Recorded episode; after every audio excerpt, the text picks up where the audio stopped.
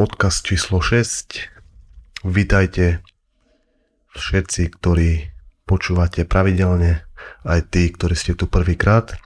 Vítam vás v novom roku 2020 a chcem vám na začiatok popriať, nech sa vám v roku 2020 darí a nech si dávate výzvy, ako som spomínal v minulom podcaste a nech sa ich nevzdáte. Nech to nevzdáte hneď na začiatku a nech pokračujete ďalej vo výzvach, pretože vo výzvach rastieme a to hlavne my chlapi.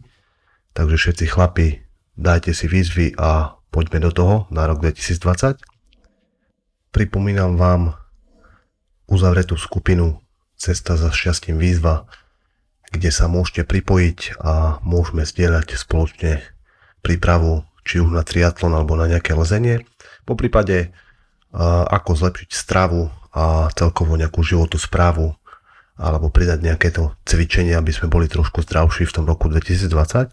Takže pokiaľ má niekto záujem, tak kľudne mi napíšte a ja vás pridám do tejto skupiny poďme na rozhovor veľmi aktuálny na rok 2020, keďže všetci začíname sa lepšie stravovať a chceme niečo zmeniť.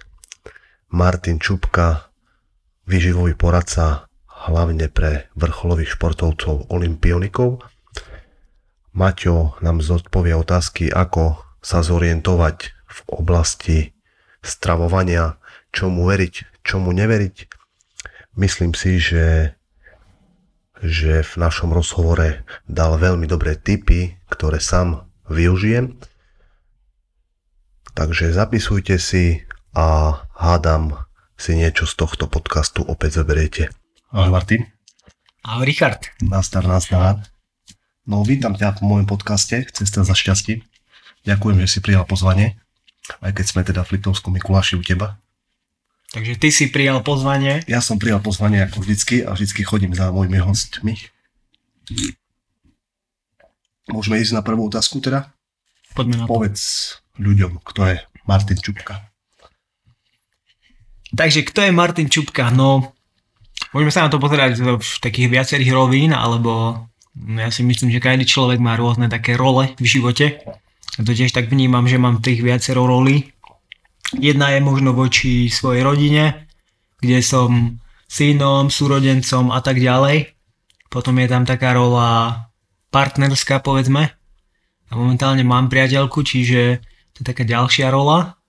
Potom, e, potom taká pracovná, čiže z tej pracovnej stránky, kto je Martin Čupka. E, prešiel som si mnohými vecami, aj prácami, ale momentálne tak sám seba vnímam a vyprofiloval som sa ako expert na športovú výživu, čiže venujem sa poradenstvu v oblasti výživy, najmä teda mm, u športovcov. No a potom je tu potom je tu taká posledná rola a to je taká všeo, všeobecná úplne, že človek. Takže som človek ako každý iný. Na tento podcast som sa veľmi tešil, pretože to beriem ako takú osobnú vec a s tebou sa cítim uh, fajn a viem, že to bude otvorený rozhovor a budem zdieľať veci, ktoré nikto ešte nikdy nepočul. Super, to som rád, to som rád. Takže úprimne bude zdieľať všetko, áno? Mm, áno. Tak ako ťa ovplyvnilo detstvo, keď tak môže začať? Takže detstvo, mm, čo sú také body zlomu, čo ja vnímam v mojom detstve sú uh, v podstate už ako škôlkár si pamätám, že som vystriedal 5 typov škôlok. Že neviem, z akého to bolo dôvodu, ale pamätám si, že otec chodil za učiteľkami s bombonierami, aby ma prijali do tej škôlky. Takže veľmi často som menil škôlky. A keď som mal 13 rokov, tak, sa roz, tak sme sa stiahovali na základe rozvodu rodičov, takže som menil základnú školu. A, čiže veľmi často som menil tie kolektívy um, počas dospievania. A to si myslím, že mi tak, že ma tak ovplyvnilo, že nemám ako keby nejakú, takú nejakú stabilnú partiu alebo priateľov. Okay. Čo som tak vnímal, že všetci niekoho majú a všetci majú nejakých kamošov alebo partiu a ja nemám, bral som to ako také negatívum. A potom si povedal, že tak ber, zoberiem to, že je to pozitívne, že OK, tak som introvert. Považujem seba viacej za introverta čo veľa ľudí je prekvapených, pretože na verejných vystúpeniach sa cítim ako ryba vo vode a je to také, že super. Ja pokiaľ mám rozprávať pred ľuďmi, tak e, je to pre mňa úplný že flow. Asi sa to naučil? Ale povedzme, že som sa to naučil. OK.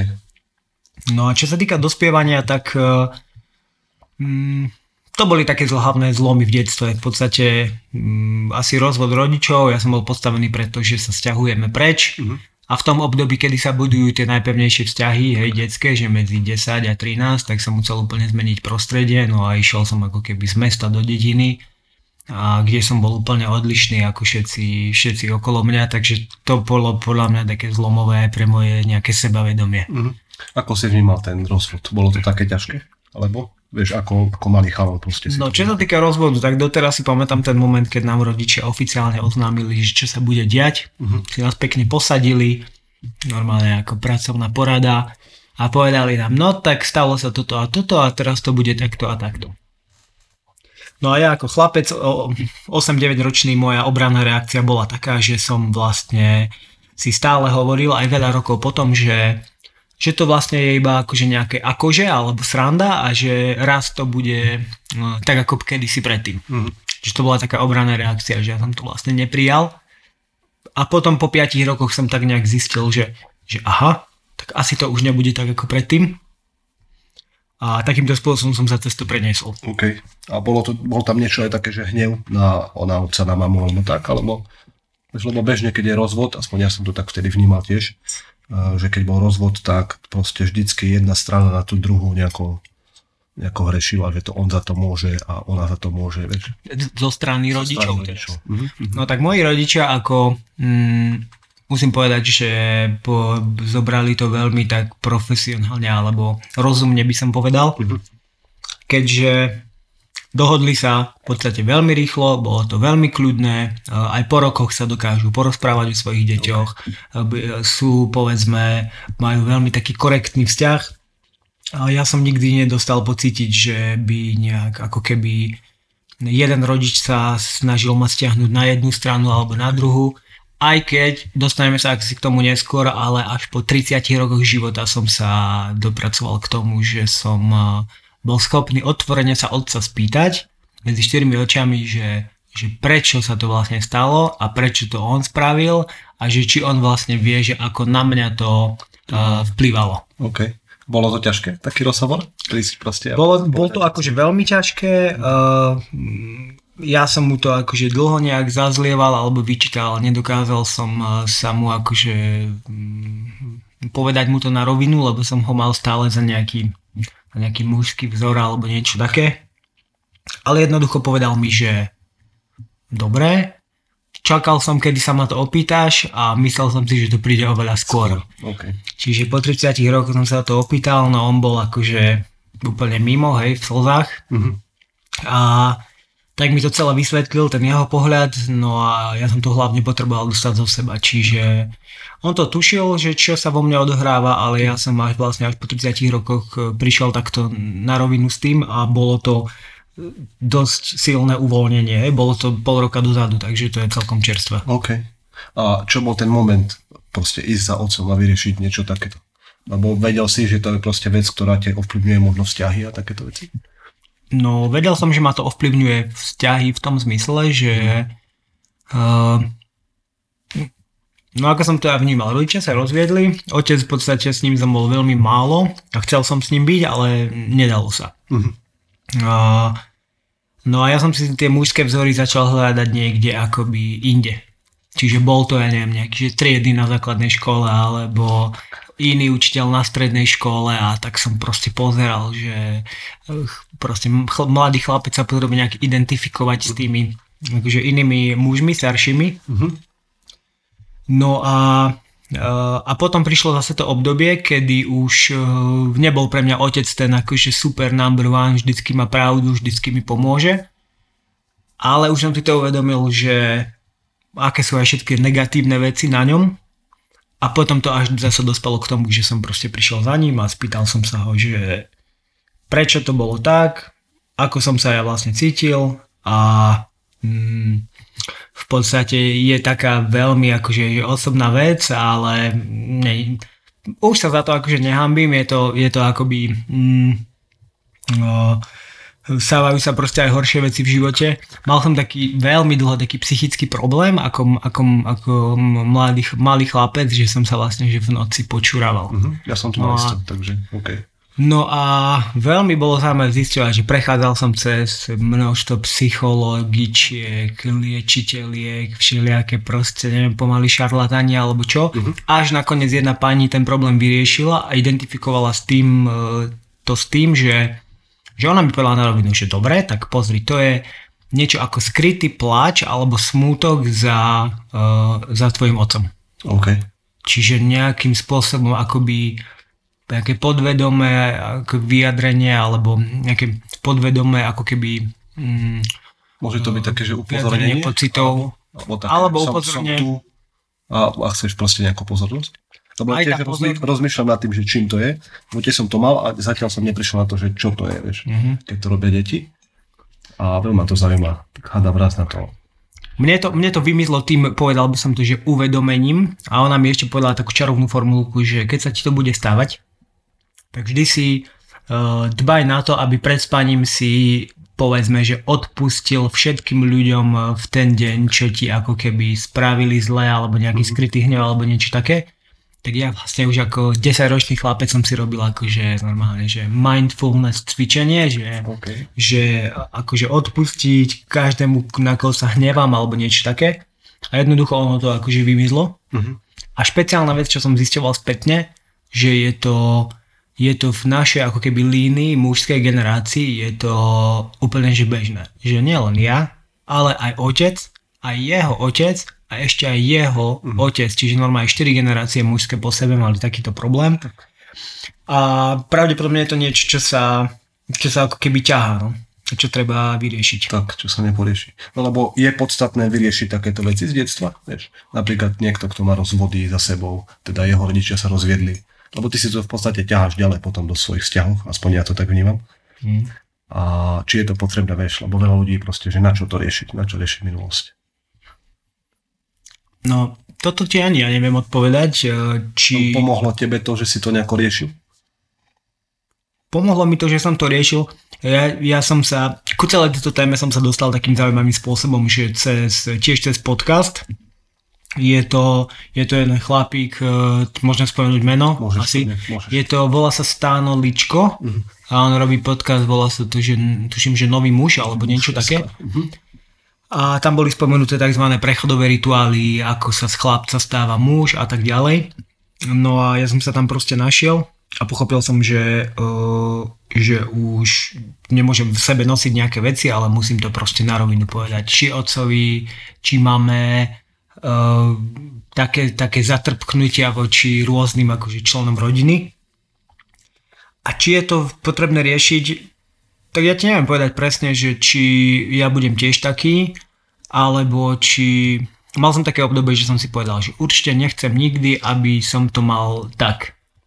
No, že to je dosť taká nesprávna formulácia, pretože keď stále budem hovoriť, že ja nechcem, tak, sa to tak stane, hej? Mm. Tak to bude. No, takže ťažko povedať, ale možno aj to je jeden z dôvodov, že prečo ja sa tak veľmi nehrnem do toho, že, že, že manželstvo a deti a tak ďalej. Ne, možno to je dobou, ale možno je to skutočne tým, že ja si potrebujem byť milión percent istý, že už keď bude nejaká že svadba alebo deti, že to bude navždy, povedzme. Tak je to aj o tom strachu, že sa bojíš, že budeš zlý otec alebo tak? Vieš, lebo nikdy nebudeš asi na to pripravený. Ale samozrejme, človek, keď je akože zrelejší, tak je to potom jednoduchšie. Keď to máš vyriešené ty v hlave, tak to bude proste lepšie. No. Ale tak... Čiže aká znie otázka? Takže či sa bojíš toho, že byť otcom? Teraz, momentálne. Momentálne asi si do toho až tak neverím, to mm. pravda. Okay. Ale viem si predstaviť, že keď to príde, takže uh, veľa ľudí nezávislo od seba mi povedalo, že no, ty si taký rodinný typ, a ty už si ťa tak viem predstaviť. A ja, že čo? To fakt? No, ty si taký, že toto s deckami, s chalanmi a, a ja som mal aj také brigády, že tábor a detský vedúci a... Si viedol teda deti, hej? A hej, no. Okay. A no. išlo, išlo ti to, hej? A bolo to úplne prirodzene. Okay.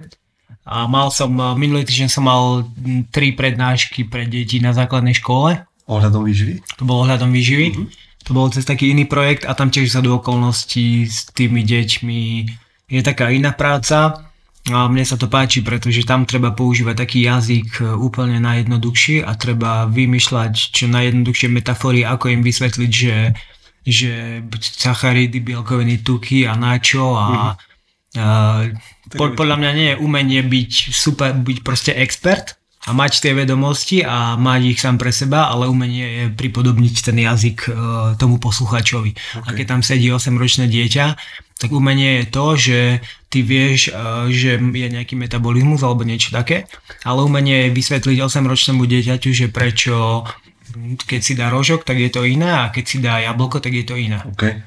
Takže... To bol challenge pre teba teda. To bol challenge. No a jak si sa dostal teda k tomu, čo robíš teraz momentálne? Lebo študoval si strednú vysokú. Študoval som, stredná škola bola gymnázium, uh-huh. bolo v Trstenej, čiže to bolo, že ja som vyrastal na Liptove, potom som išiel na tú Oravu a stredná škola bola fajn, ok, akože gymnázium, výberová škola, aj keď vieme asi všetci, takí viacerí absolventi gymnázia, že to bola iba taká nálepka, akože výberová škola, gymnázium. Okay. Skôr sa jednalo o skupinu ľudí, ktorí vlastne vôbec nevedeli, že čo a chceli si do poslednej chvíle nechať e, otvorené možnosti, že skončím gymnázium a pôjdem niekde na vysokú školu. Vysokú. Mhm. Takže aj v tvojom prípade to tak bolo? Áno.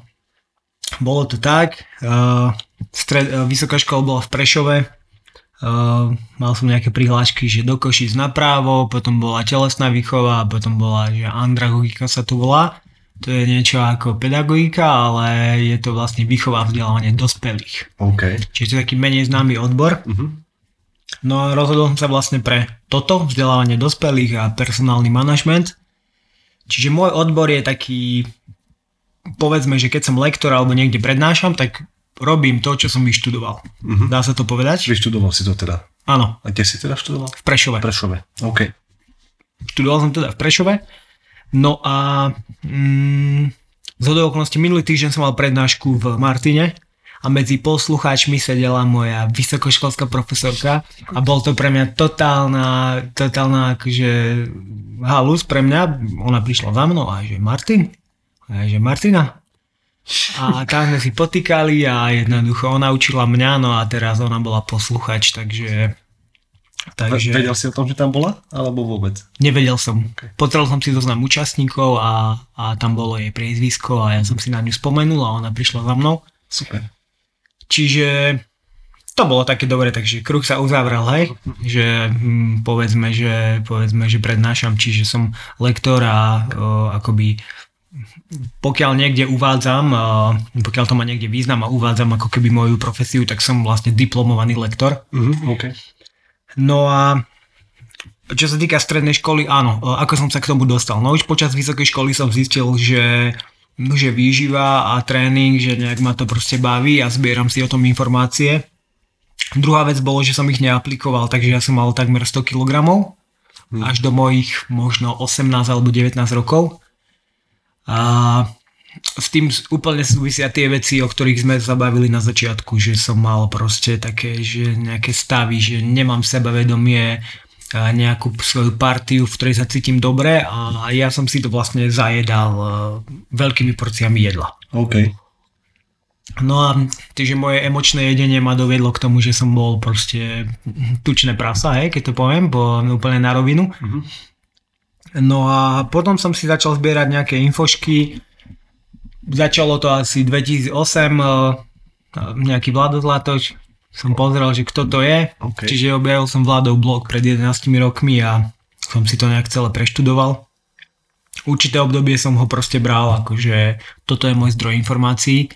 Potom som od neho zobral všetko, čo sa dalo a už v podstate nejak veľmi nejak veľmi ho neštudujem, ale beriem to, že ovplyvnil ma určite dosť. Uh-huh. No a následne na vysokej škole som, som si tak prispôsoboval tie témy záverečných prác, aby to trošku súviselo aj s tým výživou, s, tým, s tou výživou a pohybom. Okay. Čiže moja diplomovka bola o pohybových aktivitách a voľný čas a kto ako jedáva a tak ďalej. Čiže tam tí učiteľia boli takí, že prečo vymýšľam a prečo mením názvy tých prác, ale tak ja som to bral, že, že tomuto sa chcem venovať po škole. Takže už si vedel na vysokej, že chceš sa aj s týmto Už som to na vysokej škole vedel, pretože uh, pretože pre mňa bola fascinujúca predstava, že, že vedieť niečo o výžive a poradiť, poradiť niekomu inému a zmeniť môj život nejakým spôsobom. No a potom to bolo pomerne rýchle.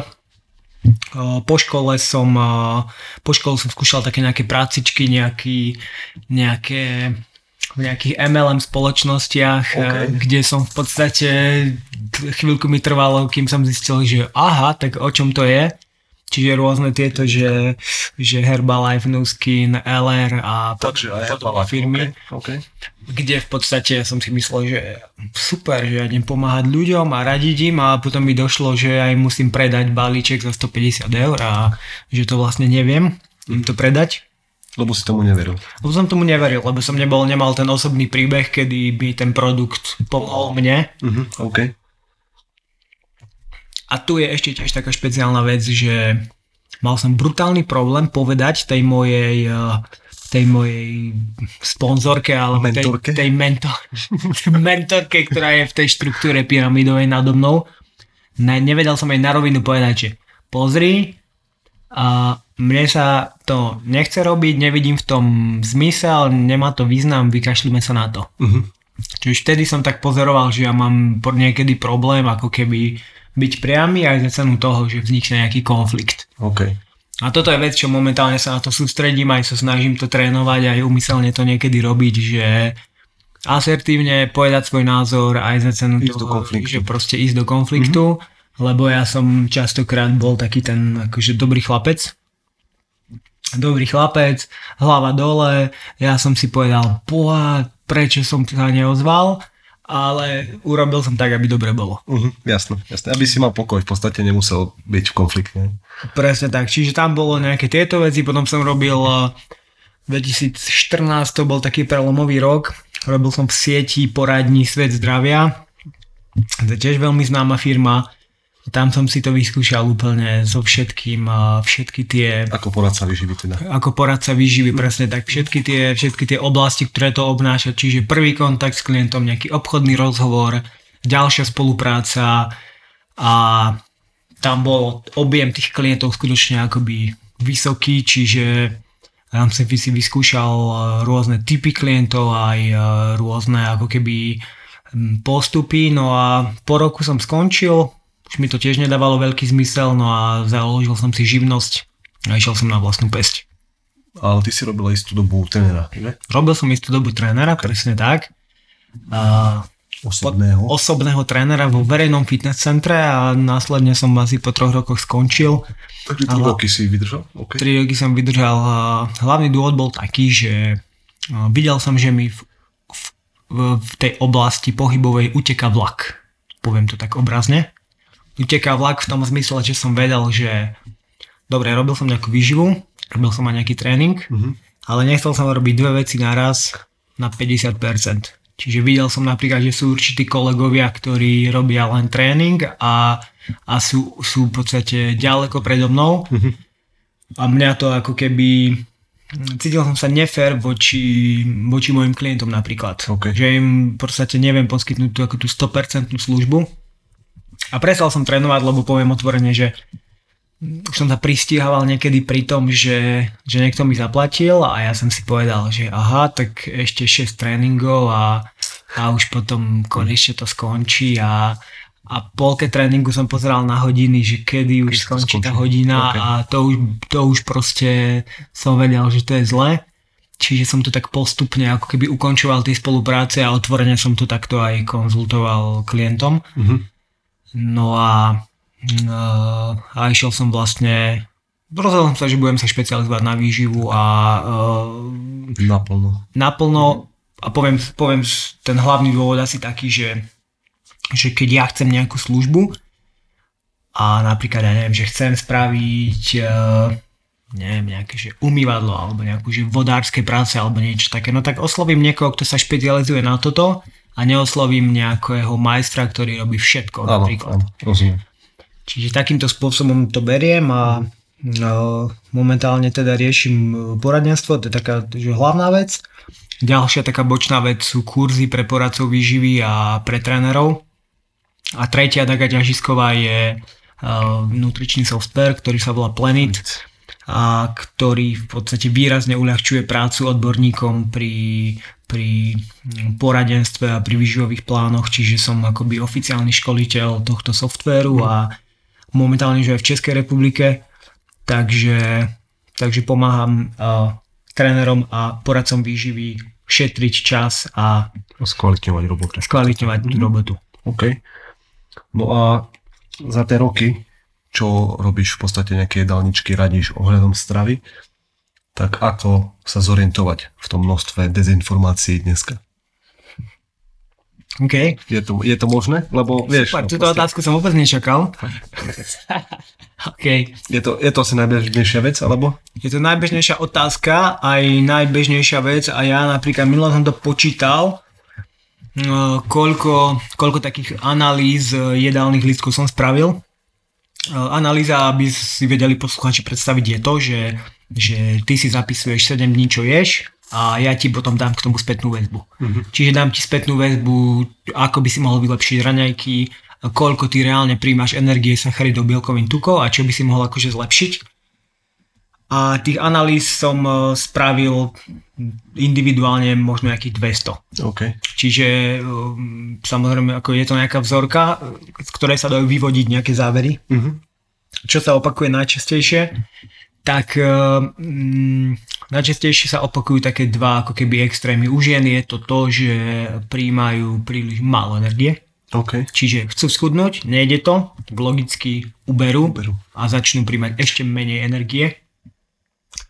Potom u žien je to špeciálne, že, že nízky príjem bielkovín, ktorých sa obávajú ešte stále. Hlavný zdroj bielkovín u žien je väčšinou jogurt, okay. čiže proste, že jogurt a vybavené. Áno. U chlapov na druhej strane je to, že, že proste, že to preháňajú. Čiže chlapi sa chcú najesť, samozrejme chceme všetci nažrať, chceme veľa meso, meso, meso a chlapi sa zase boja o tie bielkoviny, takže proste ich príjmajú príliš veľa. Mm-hmm. No ale či sa, dá, či sa dá vyznať v tom? No dá sa v tom vyznať veľmi jednoducho. Predstavte si, že pred 100 rokmi by ste povedali babke alebo nejakému svojmu známemu, že, že výžový poradca. Tak pozeral by sa na vás, že čo?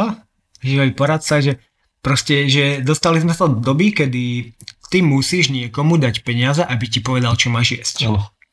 Takže z tohto hľadiska úplne akože zvrátená vec, že ty musíš niekomu druhému platiť, aby on ti hovoril, že čo máš jesť.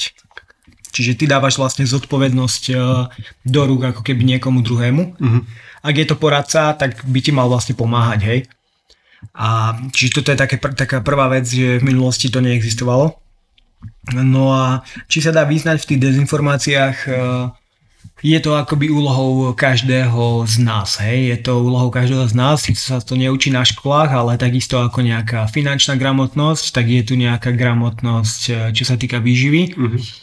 Síce sa to nikde neučí, ale o to viac by sa mal každý snažiť si ten úsudok vytvoriť, aby, aby nebol ľahká obeď povedzme potravinárskeho priemyslu alebo fitness priemyslu. A doplnky výživy hneď a podobne. To sú napríklad samozrejme doplnky výživy. Uh, to je možno taká info pre poslucháčov, že pokiaľ s niekým začínate spolupracovať a prvá vec, ktorá sa rieši sú doplnky, tak, uh, tak sa môžete usmiať na tohto odborníka, podať mu ruku a choďte domov radšej. Pretože doplnky sú, sú to najposlednejšia vec, ktorú treba riešiť. Ešte predtým treba vyriešiť tie základné oblasti výživy a životosprávy. Uh-huh. No ale aby som ti odpovedal, uh, Samozrejme, vyznať sa dá. Sú tu dezinformácie, ktoré vznikajú neumyselne, ale aj umyselne. Treba si uvedomiť, že celá výživa funguje na báze nejakých módnych vln, podobne ako to je s oblečením, alebo ako to je s bývaním, alebo interiérovým dizajnom, tak máme tu módne vlny vo výžive. Momentálne je možno módny trend e, bezlepkového stravovania alebo veganstva. E, vezmime si, že bezlepkové stravovanie sa týka malo by sa týkať možno 5% populácie. Čiže zoberme si, že máme 100% ľudí a z nich iba 5% má buď uh, buď intoleranciu na lepok alebo alergiu alebo uh, v podstate iný typ komplikácie pri konzumácii lepku a zvyšných 95% ľudí je v pohode a lepok konzumovať môžu. OK. No, ale máme tu vytvorené v podstate zázemie, uh, vďaka ktorému sa ľudia proste začínajú obávať lepku vďaka vplyvu tzv. nocebo efektu. To, ten, to je taký efekt, že ja si prečítam článok o tom, že aký je lepok škodlivý a začnem si ako keby e, privádzať e, sám sebe symptómy, buď celiakie alebo alergie na lepok a začnem sa cítiť a myslieť si, že asi mi ten lepok nerobí dobre, ale nie je to na základe žiadnych fyziologických ako keby uh, poruch, ale je to na základe toho, že ja si prečítam článok. Čiže je to podobne ako placebo, kedy si uh, myslím, že nejaká látka mi účinkuje, no tak nocebo efekt je napríklad v prípade bezlepkového stravovania. Takže strach z lepku to je jedna vec, potom tu máme vegánsky trend, ktorý prichádza tiež zo západu. Tri štvrtiny ľudí vo Veľkej Británii sú proste úplne hotoví z vegánstva. Fakt? A takisto medzi športovcami je to ako keby taká, že módna vlna momentálne. A kedy si tu bola móda nízkotučného stravovania a tak ďalej, čiže toto sú veci, ktoré akoby prichádzajú a odchádzajú, ale pozrime si, že aké veci ostávajú. No tak ostávajú tu veci také, že uh, zjednoduším to na dve vety. Pokiaľ bude človek konzumovať uh, povedzme nespracované potraviny, ktoré sa nepredávajú v obale, ale ktoré sa predávajú tak, že si ich musíte proste vložiť do sáčku alebo jednoducho e, potraviny bez obalu. Čiže vezmime vajcia, meso, sír, e, ovocie, zelenina, ktoré nemajú žiadne zloženie, tak tieto potraviny budú vždycky v tej móde. Alebo vždycky budú tvoriť ten základ stravovania a čiže konzumovať potraviny, ktoré nemajú žiadne zloženie a ktoré nemajú žiadny obal, tak e, je asi ten najlepší spôsob. Môžete sa ich teoreticky aj prejesť a nemali by ste pribrať, vaše zdravie by tým nemalo utrpieť. Čiže hľadajme, nehľadajme, že ktorý výživový smer je lepší, horší, dieta lepšia, horšia, ale hľadajme, čo majú všetky výživové smery spoločné. No a všetky smery majú spoločné to, že je pri nich objem skonzumovanej zeleniny veľký, povedzme, že aj ovocia. A napríklad ani také vegánstvo nemusí mať až tak ďaleko od e, nejakej ketogénej stravy alebo paleo diety. Čiže nehádajme sa o to, že ja som vegán, ja som lepší, alebo že ja som paleo a ja som úplne najlepší, ale hľadajme, že čo máme spoločné. No a tá zelenina je tam spoločná, aj tie orechy a zdravé tuky sú tam spoločné. A mm, takže asi takýmto spôsobom by som to bral. e, Čiže mm, neberme to, že vyživou sa nejak poďme nálepkovať a robiť si elitné kluby, OK. kto je proste aký super uh, mega, ale berme to, že uh, rešpektujme ako keby ten výživový smer niekoho iného, ale nesme, nesnažme sa mu vnúcovať to naše náboženstvo, hej, nazvime to až náboženstvo, pretože momentálne skutočne niektorí Vegáni. v, Lebo ono v podstate, vegánstvo môže byť fajn, hej? pokiaľ niekto prejde fakt z hroznej stravy, že proste vždycky jedol nejaké čokolády a, a proste junk food, tak Mhm. proste je to pre neho lepšia varianta, ako keby proste jedol Mhm. takéto veci. presne tak. Lebo vegánstvo on dokáže všetky vitamíny a, a mikro, teda makro, mikro živiny proste dodať. Tak? Pokiaľ vieš, čo robíš. Či nie je to tak?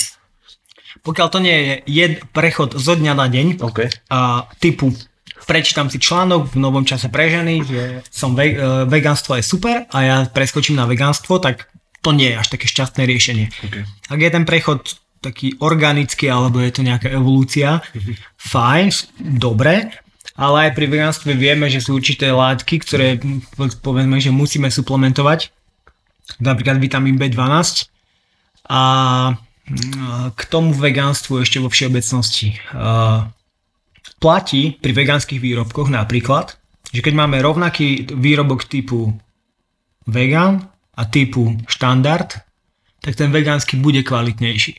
Pretože je predpoklad, že keď je niekto vegetarián alebo vegan, že viacej dbá celkovo na kvalitu potravín. OK. Takže z tohoto hľadiska poviem jednu vec, že je v podstate jedno, že či mám vyživový smer taký, onaký, makový. Každý je dobrý v tom, že človek si automaticky začne kontrolovať, čo je. Začne si dávať pozor na zloženie potravy. Začne si trošku zapisovať, čo konzumuje a tým pádom sa zlepší možno aj hmotnosť alebo zdravie. Ale to není tým, že bol vegan, bol paleo, bol bezlepkový, ale proste tým, že začal sa zaujímať o to, čo konzumuje. Takže v princípe je možno, že jedno, že akú cestu si človek zvolí, ale e, súčasťou tej každej cesty je taká tá takéto vedomejšie stravovanie. Mm-hmm. Takže sledovať si proste tie, čo do seba dávam, možno si čítať nejaké tie uh, etikety, čo, aké tam je zloženie a podobne, tak? Napríklad, nejaký, tak. Nejaký. Presne t- všetky tie veci, na ktoré bežný človek nemá čas. Tak, si tak lebo ty zoberieš a, a neriešiš proste. Je tam. Áno. Tak, tak, lebo rýchlo, rýchlo. Uh, no a je fakt potrebné proste dneska riešiť nejak stravu extra, vieš? Dneska poviem ti, že aj je potrebné a aj aj uh, není potrebné absolútne vôbec. A je to, a platí, platí to asi takým spôsobom, že asi každý z nás si prešiel tou fázou, že riešil stravu strašne a veľmi. Mm. To, tak, to je tzv. fáza, že pomáhač. To je to, že sedíš s ním pri stole on má jedlo, ty máš jedlo a on ti začne hovoriť. No ale mal by si tam dať viacej zelení. No ale tie hranolky by si nemal jesť. No ale tam to máš cestoviny a to je múka. A to ja robím. Ne? to, sú, okay. to sú takzvané, ja som si tiež tým prešiel, to sú typy, že proste nevyžiadaná rada je horšia ako žiadna rada. Mm.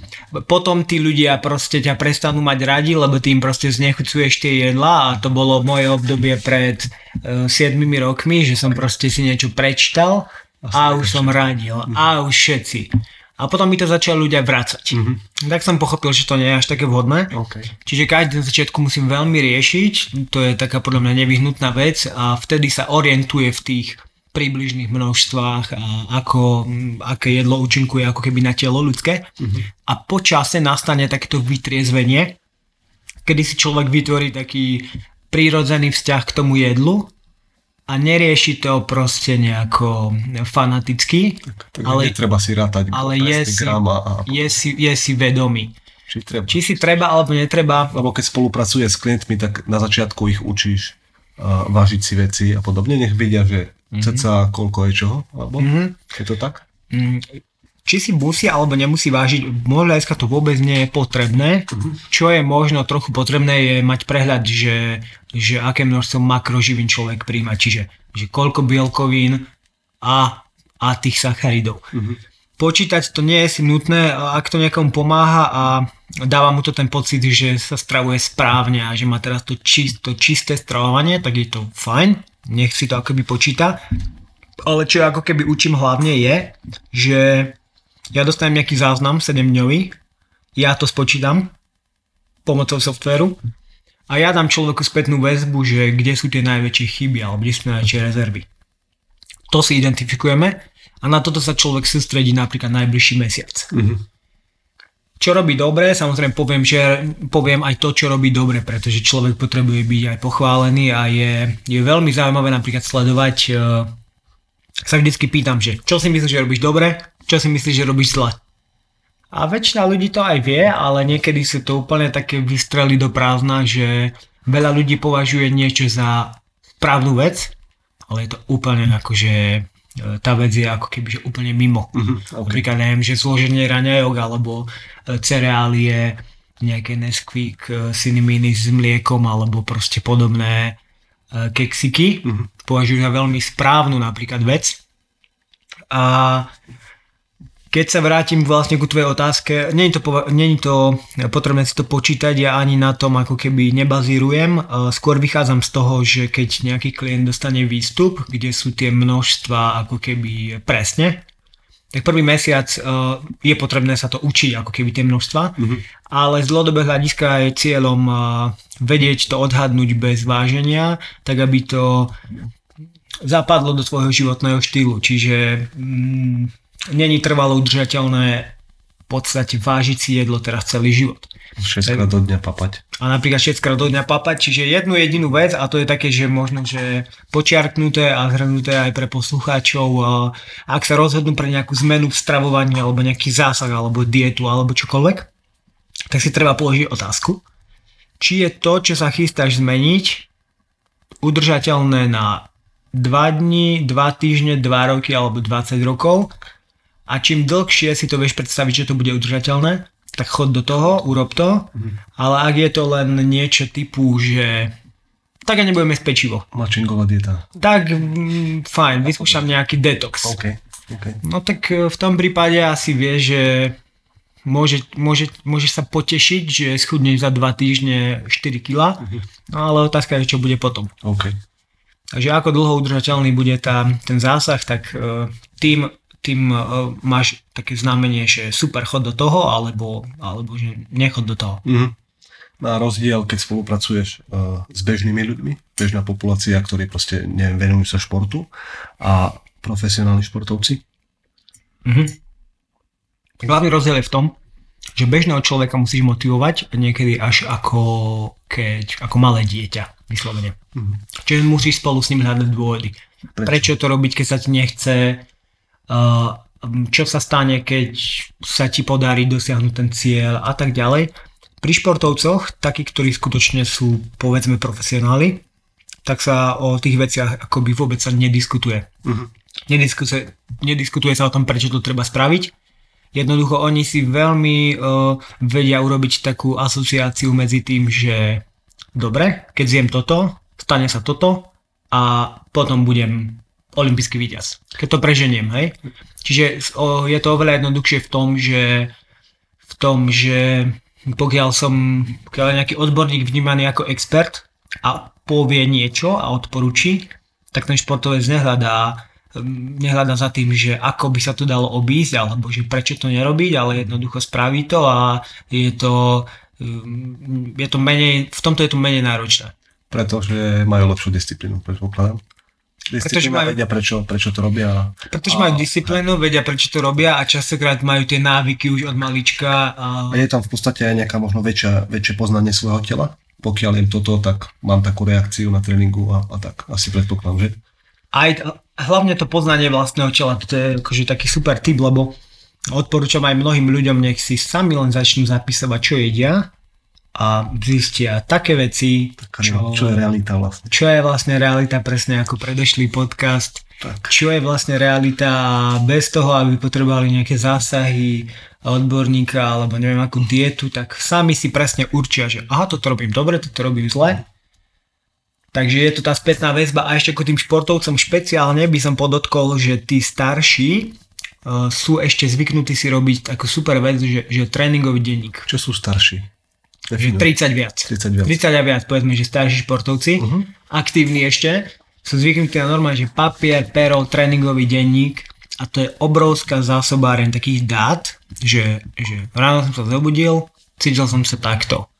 A potom som mal taký tréning, cítil som sa takto, večer som jedol toto, proste to sú také taká spätná väzba. Taká úplne, že spätná väzba instantná, uh-huh. na základe ktorej neopakuješ tie isté chyby, ale opakuješ len to, čo ti akože funguje. Že okay. je to taká, je to taká veľmi taká empíria, a že z vlastnej skúsenosti je to opak nejakých vedeckých dôkazov, ale je to vec, ktorá funguje danému jednotlivcovi. A ja to vždycky aj hovorím, že čím je ten športovec starší, tak nefunguje to tak, že ja teraz prídem, a poviem mu, že tak, máš po tréningu a mal by si zjesť ja neviem, 60 gramov sacharidov, 30% bielkovín a to bude úplne najlepšie, pretože on mi môže povedať, že on to robí 15 rokov inak a ja mu to funguje takto lepšie. Čiže ja vždycky vychádzam z tej jeho skúsenosti a ja vlastne do toho zasahujem. Uh-huh, Čiže čím je ten športovec starší, tak tým si pozná to vlastné telo viacej a tým e, to treba ako keby viacej rešpektovať a mať taký ten proklientský prístup mm-hmm. a nie taký, že tak, ja som tu nejaký oni, mám 30 rokov, ty máš 40, ale to je jedno a budeš to robiť takto, lebo ja poviem, že toto je športová výživa. Mm. Proste takto nefunguje. Jasne. Vždy to funguje tak, že on pozná svoje, se, on je so svojím vlastným telom 24 hodín denne a ja som s ním len uh, hodinu. Áno, áno. Takže, takže takto. OK, no tak pochvál sa, že s kým vlastne spolupracuješ. Športovci, vrcholoví. Dobre. No, Daj mená, nech vieme. je to, ja si teraz prehrávam v hlave, že čo vlastne môžem povedať, čo nemôžem Aha, povedať. OK, OK. Mm, ale myslím si, že to je... Mm, mám síce s každým uzatvorenú zmluvu o súhlasu s spracovaním osobných údajov a tak podobne, ale myslím, že to nie sú citlivé informácie. Čiže uh, sú to hlavne športovci z odvetvia vodného slalomu. Mhm. Čiže dá sa povedať, že z, uh, z našej slovenskej reprezentácie to sú momentálne tí najlepší z každej kategórie. Čiže je to v C1, je to Alexander Slavkovský, v K1, v kajaku je to Jakub Grigár, medzi ženami v K1 je to Eliška Mintalová. A, čiže ve- veľa z nich je v podstate má veľkú šancu ísť aj na Olympiádu do Tokia. Kubo Grigard má tú miestenku už istú. Mhm. Potom sú to Uh, potom je to, je to napríklad ski alpinistická jednotka slovenská, Jakub Šiarnik. Mhm, OK. Ski alpinizmus je momentálne veľmi na vstupe a, a tiež je veľmi pravdepodobne že bude na olympiáde ako olympijský šport. Mhm. Uh, potom je to triatlon, uh, triatlonistka Alena Stevens, je to vlastne slovenská rekordérka na najdlhšej triatlonovej trati Ironman. No a sú to, sú to futbalisti, uh, sú dvaja futbalisti z Ružomberka, čiže to je tiež taká iná skúsenosť, klubová. Mhm.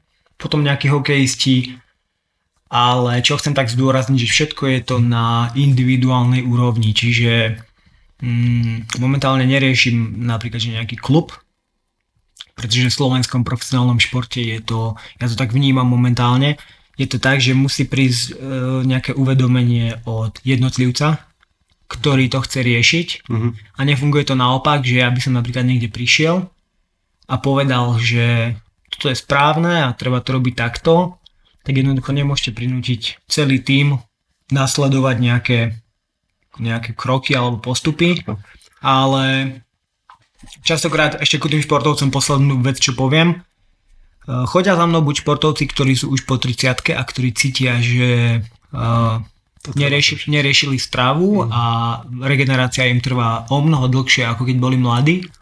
Alebo sú to mladí, ktorí, ktorí boli niekde mimo Slovenska na sústredení alebo na turnaji alebo na nejakom šampionáte a zistia, že aha, to v zahraničí sa aj nejaká výživa rieši. A dovtedy si myslel, že to sa je podstatné celkom, ale proste v zahraničí je situácia, že absolútne sa nediskutuje o tom, že či má výživa nejaký vplyv na športový výkon. Tam to nie je žiadna téma. Mhm. To je proste... Je to úplne Fakt. bežná súčasť života, ako, ako to, že tu je, každý tým má svojho trénera, no tak, tak tam má každý tým svojho výživového poradcu. OK. Takže v tomto sme trochu možno Trošku pozadu. trošku pozadu, ale uh, ono to všetko príde a myslím, že Slovensko je na veľmi dobrej ceste. Super, super. No vieš mi dať nejaké tipy? Napríklad ja sa teraz pôjdem, teda pripravujem sa už na polovičný Ironman o rok, Super. takže tiež cítim, že proste tú stravu, pokiaľ to dokážem zlepšiť, tak aj ten výkon bude, aj tá regenerácia, aj výkon, všetko bude proste lepšie. Mm. Ale na čo si dávať pozor? No momentálne som v podstate v prerušovanom hľadovaní, čo Mhm. mm-hmm. mi veľmi vyhovuje, fakt, keď sú tie ranné tréningy a som proste po 15 hodinovom hľadovaní, tak je to super. Mm. A rozmýšľam nad ketozou. Keďže myslím si, že tá efektivita fakt v tých vytrvalostných športoch, tam je veľký potenciál, Mm. tak je to, dáva to zmysel, alebo nedáva, vieš. Možno niekto tiež počúva, čo sa pripravuje a, a No. čo si ty myslíš, ako, ako Ja- zo svojej skúsenosti teda. Čo si o tom celé myslím, keďže teba poznám, akože nejaký ten rôčik, Mhm. a keď mi povieš, že čiastočné hľadovanie a ketóza, tak si poviem, že OK. Pretože viem, že si si už prešiel niečím v tej výžive. OK. Pokiaľ by ale niekto ako, nechcem, aby to vyznelo vulgárne, ale ak by bol niekto úplne že mimo a zrazu by, sa, zrazu by sa rozhodol, že pre ketózu alebo nejaké častočné hľadovanie, tak to nie je až také šťastné riešenie. Mhm. Z akých dôvodov? No tak e, sú to nejaké výživové štýly, ktoré sú povedzme pokročilé a každý z nás by si mal urobiť jasno v tých hlavných veciach A to je napríklad to, že či príjma dostatok energie, alebo príliš málo, alebo príliš veľa. Mal by približne vedieť, kde v jedlách nájde bielkoviny, sacharidy alebo tuky. Okay. Pokiaľ neovláda vôbec tieto základy, tak on ako keby preskakuje určité poschodia tej, tej gramotnosti Okay. výživovej a chce skočiť v podstate na nejakú nadstavbu, ketóza, častočné hľadovanie a tak ďalej. Jasne. Čiže, ale ty pokiaľ už máš uh, tú re- reakciu tela, povedzme, načítanú a sa v tom, že kde je približne koľko energie a tak ďalej, tak pre teba ten tréning nálačno uh, môže mať význam, Mhm. uh, čo je ale také možno kontraproduktívne, pokiaľ by si, pokiaľ by sa snažil o ketózu alebo nejaké, uh, nejaké nízkosacharidové stravovanie, tak uh, áno, je pravda, že tento typ stravovania pomáha uh, využívať viacej tuku počas vytrvalostného výkonu, ale je to limitované určitou intenzitou toho výkonu. OK. Čiže je to vhodné napríklad pre tréning, ktorý je dlhý a ktorý je v nízkej intenzite. Ako náhle by si ale mal tréning, ktorý je kratší a pri ktorom máš napríklad vyšší tep, Mhm. Tak to nízkosacharidové stravovanie ťa môže ako keby limitovať, alebo, alebo proste nepodáš taký výkon, ako by si mal podať. Mhm. Takže ja by som to... Má, som, máš športovcov, s ktorými, ktorým sa venuješ? Ketózu? Mm. Dávaš, má, Mal som. na ketóze a, a funguje im to? a je to také vtipné, pretože mám dvoch športovcov, ktorí to vyskúšali a ktorí úplne že zhoreli. OK. Ktorí vlastne zhoreli ako fakla. Lebo to telo sa adaptuje, predpokladám, proste dlhšie. Proste treba ti fakt na tú prípravu, proste, kým sa to telo adaptuje na tie tuky, tak pol roka, rok, kým fakt prejde na, ten, na, ten spaľ, na to spaľovanie tých tukov a ketózy. A ketóny Áno, teda. jednak trvá na to dlhšie. Druhá vec je, že mnoho ľudí si zamenia vlastne tie pojmy, he? že keď niekto povie, že nízkosacharidový športovec alebo že nízkosacharidový olimpionik, tak, tak e, čo sa za tým skrýva? No, tak to môže byť 30% sacharidov, e, alebo to môže byť 40 alebo 20. Alebo 5. Takže častokrát tí, tí športovci, ktorí sa označujú ako nízkosacharidoví, tak aj oni príjmajú 30% sacharidov o, v podstate z, toho celkového energetického príjmu, čo je relatívne dosť. Mhm. Ak má niekto veľký objem tréningový, má výdaj 3000 kalórií, tak 30% z toho je, je vlastne 900 kilokalórií. Mhm. A 900 kilokalórií zo sacharidov je 225 gramov sacharidu za deň, čo je relatívne dosť. Hej. Ale ak som sa vrátil vlastne k tomu, tak eh, nie, momentálne nie, pretože moja skúsenosť je taká, že akýkoľvek vrcholový vytrvalostný športovec, s ktorým som robil, tak až prekvapivo akoby nemal v tej výžive nejaké adekvátne poznatky. OK. Takže to sú tie veci, ktoré ma až tak zarazia niekedy, že, že niekto, kto proste je najlepší na Slovensku v niečom, ti povie, že povedz mi, čo ja mám vlastne počas toho výkonu zjesť, lebo ja vlastne ani poriadne neviem. OK. Napriek tomu, že on to robí vlastne najlepšie na Slovensku Mhm. a človek by si pomyslel, že, že to má všetko super úplne zmaknuté do bodky, ale on v podstate ani poriadne nevie, že, že či to rýža, či sú viacej také sacharidy alebo tuky, alebo orechy, či to sú dobré tie orechy počas, alebo nie sú dobré počas. Čiže Takže potom to je fakt o tom len poznaní, čo ti funguje a môžeš proste, keď si vrcholový športovec, tak proste aj konzumovať nejaké tie čokolády, sladkosti áno. a, a dotlačať to. Áno, ja napríklad- Energetický príjem aj takýmito vecami. dá sa. To je napríklad príklad aj e, možno nejaké, že, že vytrvalostná športovkyňa a je úplne že super a funguje jej perfektne to, že ráno si dá 3 vajcia a za hodinu a pol ide behať. Mhm. A napriek tomu, že to je žena a že predpoklad, že má citlivejší žalúdok a slabšie trávenie, tak jej po tých troch vajíčkach sa beží úplne že top. OK. A potom tu môže mať chlapa, ktorý by to nestrávil a musel by ísť na lačno a, a čím viacej týchto dát má človek alebo akože športovec pozbieraný o sebe, Mhm. tak tým lepšie. Lebo čo sa ja vždycky pýtam, či je to športovec alebo človek bežný. Vždy sa spýtam, že či už sa niekedy dostal do toho stavu, ktorý teraz máme ako cieľ. Že predstavme si, že niekto má 100 kg, chce mať 60 a ja sa ho spýtam, že a kedy si už mal ty 60 kg? A on povie, že on nikdy, Mhm. keď som mal 10 rokov. Mhm. Tak to nemôže byť cieľ, lebo to nie je reálne. Ale Ok. ak sa to už niekedy stalo, tak sa vždy spýtam, že ako sa do toho stavu dostal a veľakrát stačí len to, že on to vlastne zopakuje. On to zopakuje aj aké boli životné okolnosti a tak ďalej. Uh, takže keď sa tak okľukov k tomu celému vrátime, tak uh, mm, také zhrnutie alebo tri veci, vďaka ktorým, Rady. vďaka ktorým viem, že či ja sa stravujem správne alebo či sa nestravujem správne. Mhm. Bo veľa ľudí chce, že urob mi jedálniček a urob mi a urob mi a, a ne, netreba im to robiť, lebo no, je to nepoužiteľné, je to strata peňazí pre nich a ty sa nad tým natrápiš a oni to hodia do kúta a bude A to je zaujímavé, bude v že, šuflíku. že si poradca vyživy a hovorí, že nechoďte za mnou a Nie? OK, lebo to v podstate nepotrebuje človek. Keď nejakí vrcholoví športovci fakt, keď už nejako riešia, hej, ale bežný človek fakt proste zoberie pero, papier, zistí, aký je momentálny stav, pozrie sa na to a, a hľada si informácie, hej. Áno, a hľadať si informácie. A čo sa týka tých zásahov, tak sú také tri premenné, čo môže človek sledovať. Prvá premena je, že či som hladný alebo nie som hladný. Ja keď skúšam nejakú, nemyslím ja, alebo keď niekto skúša nejakú dietu alebo režim a povie si, že tak ja som hladný každú hodinu, po obede som vždycky hladný a večer, keď zaspávam, som riadne hladný. Tak potom pravdepodobne toto nie je to správne stravovanie pre teba. Buď sú tie porcie malé, alebo je tam málo tuku, čiže to zasytenie neprichádza, čiže viem, že asi niečo treba zmeniť. Druhá vec, čo si treba asi sledovať je, že e, či priberám tuk alebo chudnem tuk na tomto stravovaní.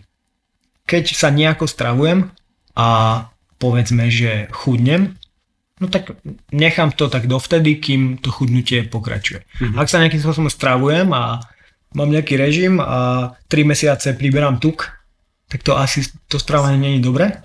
A tretia vec je, že, že energia. To všetci chceme, že všetci chceme veľa energie, chceme sa ráno budiť s energiou a tak ďalej. Ale keď na nejakom type stravovania človek cíti, že nemá vôbec energiu, tak e, tiež to asi nie je správne a tiež by asi treba bolo niečo. Zmeniť. Čiže hlad, energia, percento tuku, no a možno štvrtá vec je trávenie. Veľa ľudí proste ignoruje to, že hej, kedy si mal naposledy na veľkej potrebe? A pre týždeň. Ale to majú ženy väčšinou s tým problém, že? Áno. A čo myslíš, že to je v pohode? A tak nie je to v pohode, ale tak myslím, že ako to prejde, alebo čo. Ale neprejde to proste. A v tomto prípade proste pridať nejakú vlákninu, zeleninu a zmeniť celkovo stravovací režim, lebo nie je to fakt v pohode, proste. Mhm. Bežne by to malo byť minimálne raz za 3 dní. Dobre. Fú, raz za deň. No ako ja som v pohode s tým, ale ako ženy väčšinou proste aspoň minimum nech tam je nejaké. Mhm. Raz za dva dní to musí proste ísť. Áno. Tak. Áno. No, čo sa týka výživy, no tak samozrejme každého napadne ako zlepšiť vyprázdňovanie, tak e, pridať vlákninu. Veľa ľudí konzumuje vlákninu, takú, povedal by som, že spracované typy vlákniny.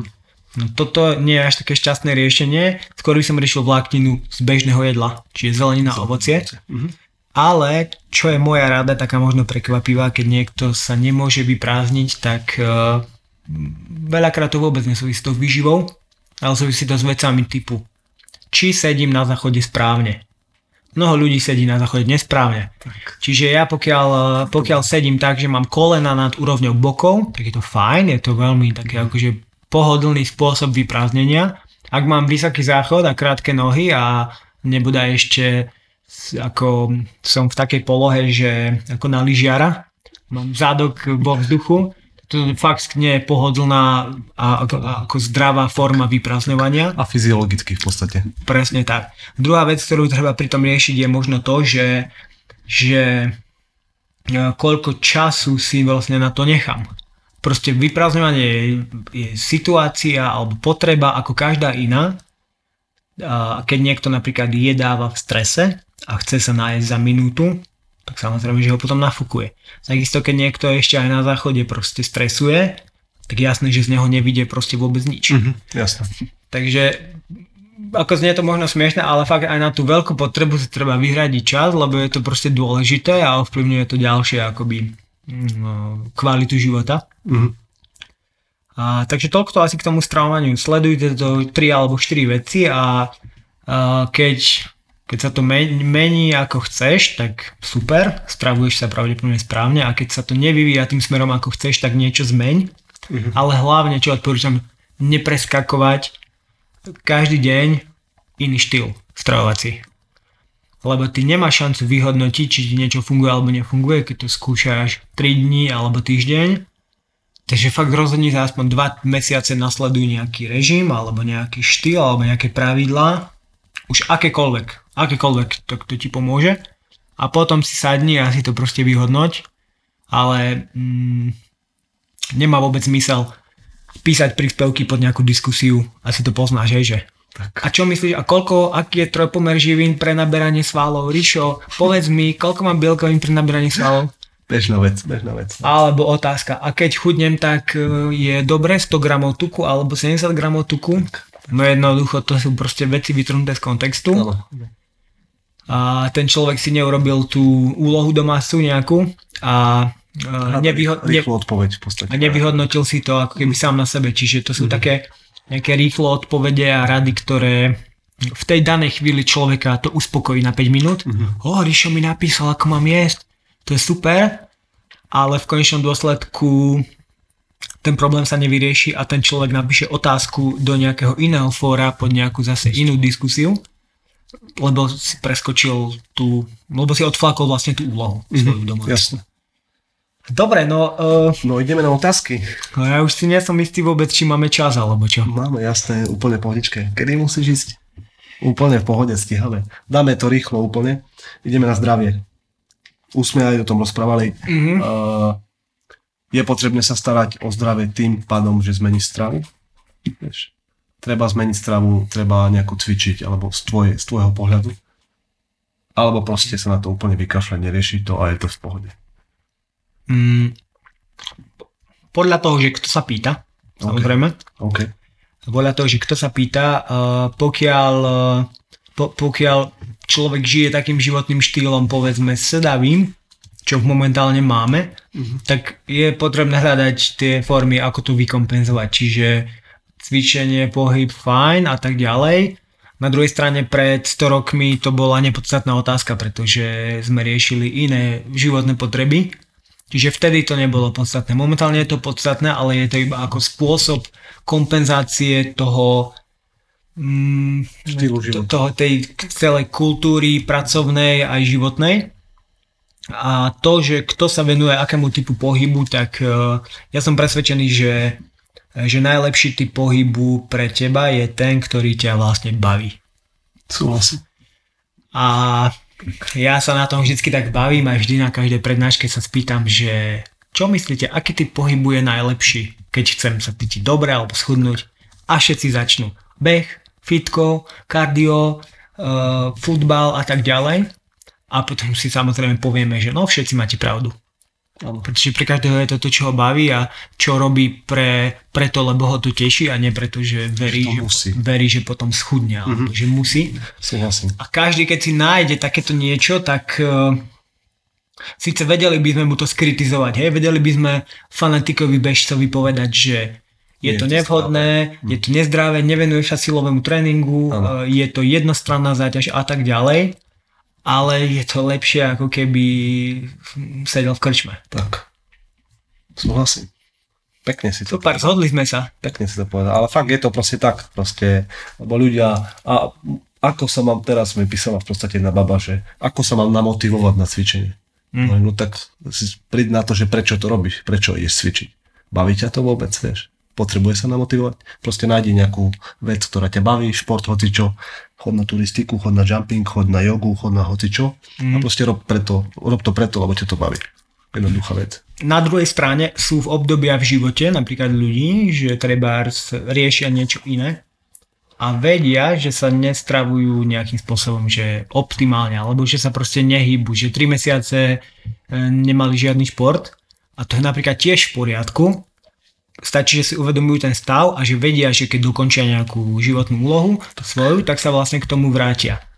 Čiže tiež je, to je úplne v pohode a netreba sa stresovať napríklad tým, že o, dneska som pribal 12,5% tuku a už by som mal sa hýbať, ale. není to proste hm, život fakt není o výžive a o tréningu, ale o tom, že čo si ty určíš, ako je pre teba dôležité. A keď to teraz momentálne pre teba nie je dôležité, tak uh, nechod za trénerom, lebo ty mu zaplatíš a on sa bude trápiť, že teba to nebaví a ty sa budeš tiež trápiť, lebo teba to nebaví Strácaš peniaze. a, stra- a človek si myslí, že za tie peniaze si kúpi odborníka, že si ho kúpi ako tričko. Tak, súhlasím. Je to tak? Uh, no, Ďalšia otázka. Vzťahy. Vzťah sám so sebou. Rodičia. Priatelia. Tak so sebou rodičia, priatelia. Je to podstatné, je to nepodstatné? Ako sa na to ty pozeráš? Čo ti poviem? Čo mi povieš? Keď som ti povedal, že to je nepodstatné, tak všetkých prekvapím, ale e, myslím si, že je to veľmi podstatné a uh, treba, ja len poviem, akože poviem otrepanú vec, ale ono to platí, že skutočne si priemerom 5 ľudí, ktorých sa najčastejšie stretávaš a pokiaľ uh, sa ty rozhodneš, že dáš čas ľuďom, ktorí, ktorí ťa proste ktorí ťa nikde neposúvajú alebo ktorí ti nehovoria veci na rovinu, tak e, proste budeš stagnovať. To je to isté, čo my sme sa bavili teraz s tebou, Rišo, že jednoducho kamož není ten, čo ti povie, že a kamo, vyzeráš super, ty si normálne najvysekanejší na celom strednom Slovensku, ale kamož je ten, čo ti povie, že poha, tak ty si pribral, rob za sebou niečo. Áno. Je to tak? A takže, bu, takže skutočne obklopovať sa ľuďmi, ktorí ti nastavia zrkadlo, Mhm. až za cenu toho, že vznikne, vznikne konflikt. A takisto, čo sa týka rodiny, tak uh, mm, áno, je tu rodina, potom sú tu priatelia, to je tiež možno rodina, ktorú si človek vyberá, ako sa hovorí. Mhm. A nie každý má to privilegium mať uh, rodinné vzťahy v poriadku. A tiež som si myslel, že alebo takto je úplne v poriadku, ak niekto v podstate nemá také pevné vzťahy s rodinou a to čo, to, čo nedostal v tej rodine, tak má ako keby u, u, u priateľov alebo u iných ľudí. Čiže nikde není tiež napísané, že, že Vianoce treba stráviť všetci spolu v kruhu rodiny a tak ďalej. Je toto krásne, ideálne a ako keby naj, najšťastnejšie riešenie, ale pokiaľ tie Vianoce proste nie sú doma a s rodinou, tak e, rovnako úžasné to môže byť aj s niekým, kto je akoby na miesto tej rodiny. Mhm. Na to nie je nikde napísané. To hovorím preto, lebo poznal som, spoznal som veľa ľudí v poslednom čase, ktorí jednoducho buď nemajú rodičov, alebo nebavia sa s nimi a ešte nedozrel čas na to, aby, e, aby si ku sebe proste našli cestu. Mhm. Čiže sú to, Je to Vianoce, sú to. Vianoce mimo rodiny a myslím, že to je v pohode a, a tak. OK. Práca versus poslanie. Robíš to, čo ťa baví? Práca versus poslanie, no tak mám... Môže byť práca tvojim poslaním? Môže byť, nemu, poslaním? nemusí byť a hlavne čo by som zdôraznil, že nemusí byť. Tak. Pretože máme tu, toto ja som akože veľmi vysadený a až taký možno alergický, mali Mhm. sme tu v fázu motivačnej literatúry, pozitívneho myslenia a podobné akože sračky doslova, Mhm. kedy bežný človek by si mohol myslieť, že pokiaľ robí obyčajnú bežnú prácu, že asi s ním niečo nie je v poriadku. Takže pokiaľ má niekto prácu ako poslanie, tak je to výborne, super, baví ho to, ale pokiaľ niekto robí sprievodcu alebo predavačku alebo niečo podobné, tak je to tiež úplne v poriadku a tiež môže mať ako keby v pohode a šťastný život, čo ale si myslím, že každý by mal mať, eh, ak práca mu nie je poslaním alebo takým ako keby, že nemá v tej práci zalúbenie a má prácu, ktorú v podstate robí, pretože potrebuje nejaké prostriedky, tak mal by mať určite každý niečo vyslovene také, že svoje. Mhm. Čiže to môže byť sú muži, ktorých vyslovene bavia také nejaké, že, že manuálne práce a že proste kutil a príde domov a zatvorí sa do tej dielne a už dosiahne flow a má proste to svoje. Čiže každý mal mať v živote niečo to svoje. Keď to je práca, tak je to super, ale keď je to niečo mimo práce, tak tiež je to super a mm, objavuje tú svoju hodnotu proste inde. Mhm. Ale určite by som ja som tiež mal také pocity pomaly menej cennosti, že, a, že proste poďme všetci byť teraz podnikatelia a ty si zamestnanec, tak si horší a, a proste takéto rôzne akože vymývačky mozgov. Nie každý musí byť uh, podnikateľ a mať 10 ročiek a byť líder celosvetový. To je už vlastne úlohou každého človeka zistiť, že Mm. Či to chce robiť, alebo nechce. Či to chce, alebo nechce. A na toto mám také akože dlhodobé cvičenie svoje, čo si tiež stále robím a nosím si so sebou taký papier a mám dve strany. Na jednej strane sú činnosti, čo mi dávajú energiu, na druhej strane sú činnosti, čo mi berú energiu. Mm-hmm. No a to, čo mi dáva energiu, tak si tam proste píšem a viem, že to sú veci, ktoré do budúcnosti by som chcel rozvíjať. A potom sú tam veci, ktoré mi absolútne berú energiu, alebo nazvime to slabé stránky. Mm-hmm a tie proste nechávam tak. Čiže nerobím to tak, ako je to aj v školstve v našom niekedy, že tak toto je slabá stránka, tak poď sa venovať, aby si to dostal aspoň na nejaký priemer. No, tak je to trápenie. Skôr je asi fajn tým veciam, čo ti dávajú energiu, mm-hmm. urobiť z nich úplne top, top veci a nevenovať sa proste veciam, čo, v, ktorých si úplne mimo. Hej. Ja som napríklad úplne mimo, čo sa týka nejaké manuálne veci, akože niečo spraviť, také stolárske alebo čo, Ano. tak ja to spravím, ale trvá to 12 hodín. Jasné. Čiže strašne by som chcel, ale ne, nemal ma to akože veľmi kto ani za, v tom živote naučiť. Jasné. To si tiež myslím, že aj s tým rozvodom to súvisí a mm-hmm. tak ďalej, čiže v tomto som úplne ľavý a už som, tak proste som to prijal. Chápem. Ale určite, lebo si tomu nevenoval čas a proste ťa to nebaví vybavené. Tak tomu nebudeš venovať čas. OK. Mm. Financie. A aký máš vzťah peniazom? Riešiš nejako účtovníctvo svoje? Vieš, kde ti chodia peňažky, kde nechodia? A mm. investícia, čo je pre teba najväčšia investícia? Peňažky, no uh, 2000, 2015 som začal. Mám na každý rok jednu a štvorku je to veľmi jednoduché. Mám tam vlastne uh, príjmy, výdaje. Uh, tie výdaje sú riešené na fixné a na také, že príležitostné. A príjmy som si špecifikoval vždycky, že, že z akej to je činnosti. Toto mi tak pekne držalo 15, 16, 17, 18. V roku 2019 som prešiel na taký spôsob, že je to v telefóne a v počítači. Uh, to je tiež fajn, ale niekedy má človek tendenciu, že proste, proste sa to stratí. No. Stratí, tie údaje sa akože no, stratia, ale určite odporúčam človeku, aby mal v čase prehľad, že, že koľko zarába, ale aj to, že odkiaľ prichádzajú tie akože činnosti, uh-huh. či vlastne tie peniaze. A na základe potom sa vie človek rozhodnúť, že, že ktorých, ktorých napríklad že 20% činnosti e, generuje 80% príjmu a tým veciam sa venovať a nevenovať sa proste veciam, ktoré, Takže ktoré neprinášajú vôbec nič. Efektivita to je jedna strana mince, ale druhá strana je mince, že ak mám 20% veci, čo mi prináša 80% peňazí, ale neznášam tú činnosť, tak potom, potom je to akoby také taká výzva, že ako to spraviť. Chápem. Ale už je treba vedieť, že odkiaľ tie peniaze prichádzajú a momentálne tiež už som sklzol za posledné mesiace do takého do takej ľahostajnosti, že kávička, koláčik, reštaurácia uh-huh.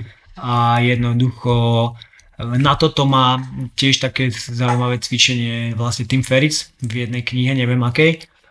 A on odporúča na vždy na týždeň raz za určité obdobie na týždeň si spraviť úplne, že, e, že ako keby som bol bezdomovcom. Okay. Dáš si budget euro na deň a ži. Fúha, okay. A pokiaľ ty týždeň dokážeš v podstate z tohto vyžiť, tak uh, nestrátiš ten kontakt s realitou a nebudeš si proste ulietavať niekde uh-huh. a zistíš, že proste aj takto to môže byť. Nepotrebuješ a, až tak tie kavičky. A... a že to až tak nepotrebuješ uh-huh. a potom sa vrátiš späť do toho svojho režimu, ale proste uvedomíš si, čo chceš a čo potrebuješ. OK. No to je dobrá vec, to musím skúsiť. Takže to si, to si brzne pamätám, som si dal normálne, že nákupný zoznam na sporák, budget 7 eur na týždeň. OK, tak to a, je hardcore celkom. A dal som si, že, že čo, akože jesť, no a... To boli výfonky teda? Proste dá sa to. bolo to, le- bolo super, bolo to leto, pretože veľa vecí som si mohol ako keby že pozbierať. Jasné, jasné. To bolo, že ovocie zo stromov, Mhm. Pamätám si, že pečené kurča na, na, na, na 3 ok. dní. Ale dobre, dobre, OK. Uh, investícia nejaká najlepšia pre teba? Čo je najväčšia investícia? Alebo investuješ nejako v rýchlosti? Investícia v rýchlosti. Asi čo si tak uvedomujem v poslednom dobe, že je to čas s ľuďmi, na ktorých človeku akože záleží. A má v podstate teraz tiež posledné mesiace sa, sa mi stalo v okolí, že buď niekto mal taký, že, že nejaký že zdravotný problém vážny, Mhm. alebo že infarkt, alebo jeden mladý chalan, 23-ročný môj kamarát z dediny vlastne zomrel na lyžiach, okay. zasiahla ho lavína a tiež si tam si tak uvedomil, že super chalan pozitívny a budem si na ňo spomínať úplne, že zanechal takú dobrú stopu vo mne. Mhm. Čiže je to investícia ako byť s ľuďmi, na ktorých človeku záleží. A čo sa týka nejaká dlhodobá, uh, tak určite to je jedlo. Čiže na jedle chápem, že nie každý môže ako keby, že kupovať to presne na čo má chuť a čo mu vyhovuje, ale na jedle sa z dlhodobého hľadiska myslím, že neoplatí šetriť. A posledná taká vec je, že uh, čo teraz riešim je vlastne investícia do bytu vlastného, Mhm. lebo už som akože mám 30 rokov, takže asi už, už Mhm. asi dospela tá doba, uh, kedy, uh, kedy nie, či by sa patrilo niečo vlastniť, ale, ale idem si kúpovať vlastný byt, no a beriem to, že to je skutočne investícia. A na druhej strane je veľa vecí, za ktoré môžeš minúť peniaze a neprinesie ti to vlastne vôbec nič. Mhm. Dokážeš sklbiť všetky tieto oblasti dokopy? Nejaké zdravie, vzťahy, prácu a zarábanie peňažkov, aby ti z toho nedrblo hlave, ako sa povie? Mm, uh, vždy, Dokážeš to je to, ty? ja si to netrúfam povedať, že áno, ja to dokážem. OK. A tiež je na to také zaujímavé cvičenie, volá sa to, že koleso života alebo že pizza života. Mhm. A je to úplne taký jednoduchý princíp, kedy si človek nakreslí kruh a ako tie kúsky pice, tak každý kúsok pice je napríklad jedna z týchto oblastí.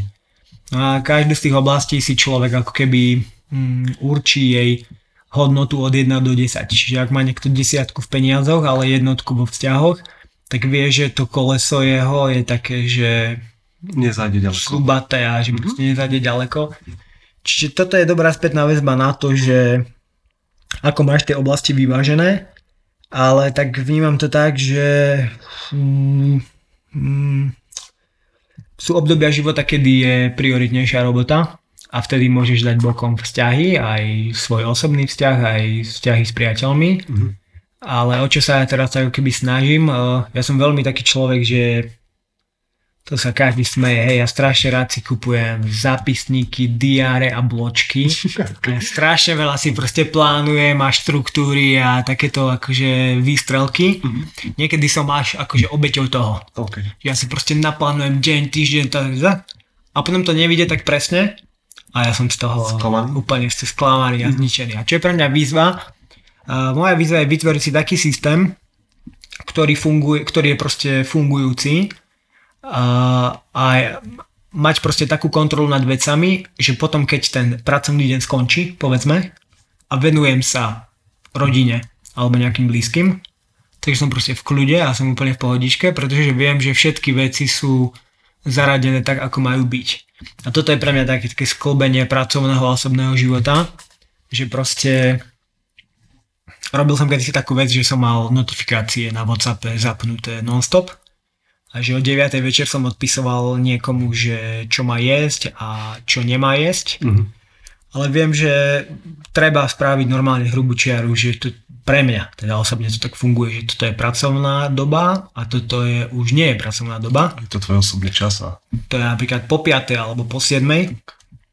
A a nebyť, nesediť akoby na dvoch stoličkách naraz. Takto to funguje pre mňa. Poznám ľudí, ktorí to riešia 24 hodín denne, že posielajú ako keby robia poradenstvo, ale No. ja by som to nedával. OK. Čo je pre teba šťastie? Si šťastný? Momentálne som, momentálne som šťastný, lebo na tento podcast som sa tešil a chcel som si to zažiť, že aké to je a, A som veľmi rád, že, že ty si s tým prišiel, že ako prvý. Lebo ty si už dlhé, dlhé roky na tým uvažuješ? Lebo ja som nad tým uvažoval už, už tu asi dva roky, no a to bo, je to tiež taká facka, hej, že človek premýšľa a toto by som a toto by som. No, akurát musí to spraviť. Tak, tak. Jedine vtedy sa to počíta. A čo je pre teba šťastie? Čo je pre mňa šťastie? Mm, šťastie sú napríklad... Teraz mám to šťastie, pretože viem, že nepremýšľam nad ničím iným, proste iba na tom, iba nad touto prítomnosťou, čo sa vlastne deje. Mhm. Takže človek podvedomie vie, že kedy je v tomto stave, nazvime to akože napríklad flow Mhm. a pre mňa je šťastie vlastne asi každý takýto mm, asi každý takýto okamžik a čo sa týka toho príbehu ešte to možno tiež akože ľudia nevedia ale my sme sa prvýkrát stretli vlastne na kurze výživy a tak ďalej 2015 či kedy? si 15, no a ja som mal také obdobie, že som nevedel, že čo, či to trénovať, či výživu riešiť a tak ďalej. A ty si mal, eh, ty si mal nejaký super príspevok na Facebooku, že nejakou klientkou úspech a ona schudla alebo niečo také. A ja som si vtedy povedal, že ty kokos, ten Ríšo, ten bombardér, ty kokos, mu ide karta. A napísal som nejaký článok na blogu alebo niečo také. A v ten istý týždeň ty si mi odpísal, že no Maťo, čau, perfektne, uh, ja ťa tak obdivujem a ja by som chcel raz taký byť. A ja si hovorím, ja som si o ňom myslel, že aký on je bomba a že aký ja som akože slabý. A potom on mi napísal to isté. Áno. Tak to chcem iba proste apelovať na to, že, mm, že si absolútne netreba vytvárať hodnotu seba ako človeka na základe sociálnych sietí napríklad. Mhm. Pretože všimnime si, že keď ľudia pridávajú príspevky buď vtedy, keď sa im darí, alebo keď sú šťastní. A ty, keď si doma v teplákoch sedíš a pozeráš si to, tak môžeš mať pocit, že všetci majú fantastický život a iba ty sa máš na hovno. A pritom to tak nie je, lebo všetci riešime rovnaké sračky. Presne tak. Tak. Takže vôbec to tak podstate není a všetci rieš, nikdy nevieš, čo ten druhý rieši, aj keď ťa niekto na série pri šoferovaní alebo na prechode, tak uh, nikdy nevieš, aký on mal deň alebo proste čo k tomu viedlo, čiže uh, tiež jeden kamoš mi to tak dobre odporúčil, že treba si z toho vytvoriť taký pozitívny príbeh, že proste nikdy nevieš, čo ten človek zažíva, Alebo čo zažil nejak. alebo že prečo sa ponáhla, ja neviem, prečo ťa predbehol na aute a ohrozil. Môže to byť, že že ó, asi mu treba sráť, hej, ale, ale proste, že, Môže to je taká banálnosť, alebo môže nejaký príslušník možno mu odpadol. alebo sa ponáhla presne tak, pohľadá sa do nemocnice alebo niečo také. Čiže, takže a priori pozitívne na to pozerať a odpoveď vlastne bola tak, či vlastne otázka znela. No to bolo šťastie. Šťastie. Pre teba šťastie. Pre mňa takýto moment to je, čiže OK. neplánované situácie, ktoré neviem ani ako veľmi presne dopadnú. Toto som nevedel, že ako dopadne a ako tu príde. A No tak, OK. asi takto by som to, ka- každý, mm, myslím, že každý, každý to zažíva, tie situácie nejako v živote a nemusí to byť vôbec práca, ale treba si na tie veci nájsť čas, pretože eh, a veľakrát sa to dá vlastne odpozorovať od tých malých detí, Áno. o ktorých sme sa to bavili. Tak. Čiže proste decka, dec, spýtaš sa decka, že a čo bolo včera? Včera? A čo budeš za hodinu robiť? Za hodinu? Čo to je? Tak, tak užívajú si v podstate to, čo robia momentálne a, a tak, OK. To, to sa samozrejme, môže to niekedy sklznúť k tomu, že veľa ľudí pláva len tak životom a Áno. že proste na nejakého autopilota, na nejakú ľahostajnosť, Mhm. čo tiež nie je vhodné. Čiže je dobré mať vytvorený taký rámec v rámci týždňa aj v rámci dňa, ale už keď je človek v tej úlohe, tak eh, je dobré sa venovať iba tej úlohe a neveriť na multitasking, alebo ja konkrétne ten multitasking je, mňa to dokáže dostať do absolútneho stresu, Mhm. uh, kedy napríklad som aj tu, že v kancelárii niečo robím a zrazu niekto príde a niečo sa ma pýta, alebo mi niekto volá ja, ja som e, to aj prijal, že taký som, že ja už keď mám vyhradené, toto sú 3 hodiny a na toto, tak um, akýkoľvek zásah do toho mňa dokáže úplne akože rozsypať. OK. Tak typický chlap vieme len jednu vec robiť, ne? Áno. No. Máš z niečoho, alebo z čoho máš najväčší strach? Máš niečo také? O čom chceš teda rozprávať? Mhm. O čom chcem, no keby poviem všetko, čo viem, aj keď mám veľa určite skrytých nejakých že strachov. Najväčší. Um, Čo ťa prvé napadne, ideš? čo ma prvé napadne, čo už aj čiastočne sa možno vyriešili, veľakrát bolo, že strach z odmietnutí. Mhm. Čiže strach z odmietnutí v tom zmysle, že aj keď som bol mladší a že nejaké dievča bolo, alebo nejaké že rande, tak ja som, nešiel som do akcie, pretože som vedel, že môže to dopadnúť ako odmietnutie. Mhm.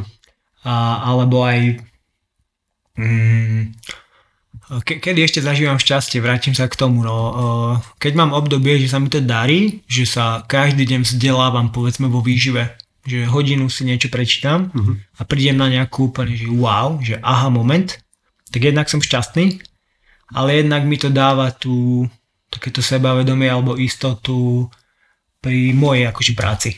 Typu poradenstvo, prednášky a tak ďalej. A kedy som mal veľký strach, že čo keď sa ma niekto spýta, že dá čo, čo nebudem vedieť.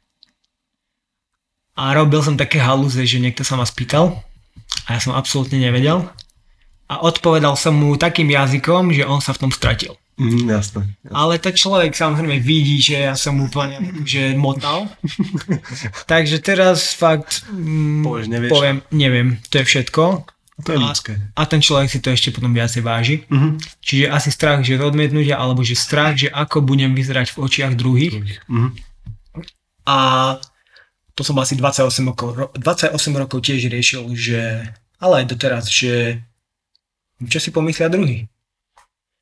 Čo si pomyslia druhý, uh, proste cvičil som vo fitku a ja neviem, prišli nejakí tam nejakí bombardéri, hlavohrude alebo nejaké ženy a ja si hovorím, no tak tak ako to mám ja, vieš, no stehna mám, spodok je, ruky slabšie, ešte keď som mal fitness obdobie, tak automaticky som začal proste robiť také veci, pri ktorých akože cviky, pri ktorých človek vyzerá dobre, alebo čo mu idú dobre, OK. človek začne robiť tam výpady s 30 kilovými jednoručkami. A, to, a, a, a vtedy som si uvedomil, že koľko strašne veľa času človek stráti, keď robí veci, uh, aby, aby vyznel v tých druhých, očiach druhých ľudí akože dobre. Tak. Že čo si pomyslia druhý. Potom som sa na to úplne akože Kašľal. vykašľal, ale vždy sa nájde oblasť života, kde človek eh, mm, keby bol sám, tak to urobí inak, ale keď sa pozerajú ostatní, alebo keďže vidia ostatní, tak to urobí zase úplne inak. A toto je taká aj jedna, jedna z mojich víziev do budúcna, aj si myslím, že veľa ľudí s tým bojuje. Mm, ale skutočne je to v, je to až potom akože aj smutné, že keď bývajú také, také tie rozhovory, že čoho ľutujete na smrteľnej posteli najviac, tak veľmi veľa ľudí proste ľutuje to, že žili akoby e, sen tých ostatných ľudí a nie svoj. Tak. No hneď idem na tú otázku, že chyby. Chyby, no. Považuješ akože chyby nejaké v živote? Čo si spravil? A čo si si niečo, zo- zobral si si niečo z nich? Máš Tak určite chyby? chyba, kedy som uh, úplne prepol to moje správanie na to, že ako si myslím, aby že budem robiť tak, aby ten druhý si myslel, že ja som v pohode. OK. Hej, jasné. Čiže to bol úplne A čo, čo ti to dalo potom? Alebo si si uvedomil proste až časom, že to je úplná hlúposť sa správať podľa nejakých očakávaní No, druhých? No, hlúposť asi v tom, že samozrejme v tej chvíli tomu človeku to ulahodí, ale mm, nikdy človek nevyhovie akoby každému. Mhm. Potom som mal obdobie, kedy druhí ma hejtovali, že, že ja neviem, že ty si pýtaš peniaze za vyživové poradenstvo. Veď to by malo byť iba tvoje hobby. Mhm. Napríklad také, alebo že, že to je moc drahé. A ja, že dobre, veď najdrahšie v meste. V pohode, nie? A oni, že aha, no, no, hej. Čiže som sa za to tak postavil, hej, že áno, je to najdrahšie a najdrahšie v meste. Áno. alebo chyby typu uh, že sa človek snaží vyhovieť proste tej druhej osobe. To je špeciálne vo vzťahoch aj viem, že veľa mužov má s tým problém a aj ja s tým mávam problém, že proste spravíš to, aby si vyhovel namiesto toho, čo cítiš, Áno. správne. Áno, áno. No, Knihy. knižky. Čítaš momentálne niečo? Alebo Momentálne- či, čítavaš, predpokladám, veľa kníh? Čítam vám a momentálne ti poviem, že nečítam nič. Nič, nič. Takže neodporúčiš nič a ne, nečítajte knihy, he? Mm, Odporučil by som, že ne, neurčovať si, že, že chcem prečítať 50 kníh za rok alebo niečo mm-hmm. podobne, ale skôr by som to riešil na to, že e, vyberať si niečo hodnotné, čo v tej chvíli riešiš. A čo ťa zaujíma v podstate? Čo ťa zaujíma aj v knihkupectve, si teraz skupujem knihu podľa toho, že ak ju nejdem čítať najbližší týždeň, tak ju ani nekúpim, lebo mám strašne veľa kníh, ale Nič akože čo z toho. Mhm. A čo sa týka kníh, neviem, či teraz konkrétnu knihu odporúčiť, ale Ovplyvnila ťa nejako nejaká kniha, na ktorú spomínaš, že á, táto bola fajn, tu by ste si mohli prečítať. mm, Zeráš aj teraz pozerám do, do knižnice. po, pozerám do, hej, pozerám do knižnice. Ale keď nemáš nič, tak nemusíš. Úplne povedať. N- Nemám momentálne nič, Svoju pretože knihu neodporúčiš? Čo si, čo si spolu? svoju knižku momentálne, ešte momentálne pracujem na knižke, ktorá bude, že vyslovene, že iba moja, tvoja, že ja, čiže myslím si, že, bude? myslím si, že knižka bude, bude aj o strave, ale mm, skôr by som povedal o tom, že uh, mm, chcem, chcem to spraviť tak, aby to bola hm, v podstate, aby to bolo namiesto mojej vizitky. Čiže poviem, že kniha je novodobá vizitka, Tak, čiže ne, nedám ti vizitku, dám ti knihu a, sprav si názor, keď sa ti to páči. a správ si názor. Čiže malo by to byť niečo ako hm, zahmotnenie takého akože aj mojej cesty, ale aj môjho pohľadu na, e, na jedlo, ale tak, aby, e, aby ty si si vedel aby si si vedel s jedlom utvoriť svoj vlastný vzťah. OK, takže potom poprosím jednu rezervovať teda. áno. Dobre. Posledná otázka, čo by si odkázal ľuďom, ktorí počúvajú, ako byť šťastný? Keby sa ťa niekto spýtal, že Maťo, vyzeráš šťastný, povedz mi, ako to robíš. Čo mám robiť, aby som bol šťastný? Hmm. A, Ťažké zamyslenie. no tak ja na to pôjdem na to zase tak komplexne a potom ti odpoviem, ako je to môjim zvykom. Mhm. Ak ti niekto povie, že vyzeráš šťastný, tak by som mu samozrejme poďakoval, ale tiež by som mu vysvetlil, že to, že vyzerám šťastný, tak nemusí byť, že, že som šťastný. OK. A asi by som povedal, že nikto nie je povinný uh, byť celý deň pozitívne naladený a byť šťastný. Uh, preto, aby sa so mnou lepšie cítili ľudia. Čiže je úplne v pohode mať negatívne myšlienky Mhm. a nech, nemá výčitky z toho, že nie je celý deň pozitívny ten človek. Ako byť šťastný? Uh, um, ja by som vyslovene išiel na to tým spôsobom, že dáva mi energiu, berie mi energiu. Takže človek b- robí veci v živote a občas si aj povie, že wow, super, teraz sa tým dobre a potom na to zabudne. Čiže ja mám proste, že beriem energiu, tam mám 15 vecí, dávam mi energiu, tam mám 20 vecí rôznych a potom si tie veci prechádzam a zistujem, zistím, že uh, ako by som tú vec mohol robiť častejšie alebo ako by som si mohol zarobiť napríklad tou vecou a mám tam takisto aj, že pri akých ľuďoch sa napríklad akým spôsobom cítim. Cítim. Mhm. Takže je, do, je úplne v pohode napríklad si vyfiltrovať ľudí a bez nejakých okolkov im povedať, že Nechcem s tebou tráviť čas. nechcem s tebou, nechcem s tebou stráviť čas a no, odoberám si ťa s priateľov, nie za tým nič osobné, ale Je to tak. Je to realita. je to realita. Tak, OK. Urobil som čiaru, týchto 10 ľudí. Chcem byť s nimi a ty si pod čiarou. Mm, Skús sa správať nejako inak a do budúcnosti možno, že budeš na čiarou. Super. Super. Nakoniec, kde ťa vedia ľudia nájsť, po prípade možno ich zaujalo, nejaký športovec ťa počúva, chce nejakú radu, kde ťa nájdu. fyzicky v, pôsobím v Liptovskom Mikuláši, v, v, volá sa to, že LM Training Center, je to blízko centra. Mám tu kanceláriu, ale nie vždy tu sedím, pretože veľkú časť práce mm, dokážem robiť online, takže buď som, buď som v Liptovskom Mikuláši, momentálne čoraz čas, častejšie aj v Bratislave a je celkom možné, že, že sa budem stiahovať do Bratislavy Zmeníš pôsobisko? A tým pádom zmením pôsobisko a môžete nájsť viacej informácií na Instagrame, keď si zadáte Martin Čupka alebo na martinčupka.sk a alebo taktiež na Facebooku. Všetko to funguje pod môjim osobným menom, čiže momentálne to tak budujem na osobnej značke, povedzme. OK, super, dobre. Maťo, ďakujem ti pekne. Dozvedel som sa tiež nové informácie o tebe a dal mi tento rozhovor tiež niečo a berem si z neho veľa. Dám aj posluchači si zoberú z toho to, čo sa im páči, čo sa im nepáči a, a budú nejako napredovať. Ďakujem pekne a majte sa pekne. Čaute.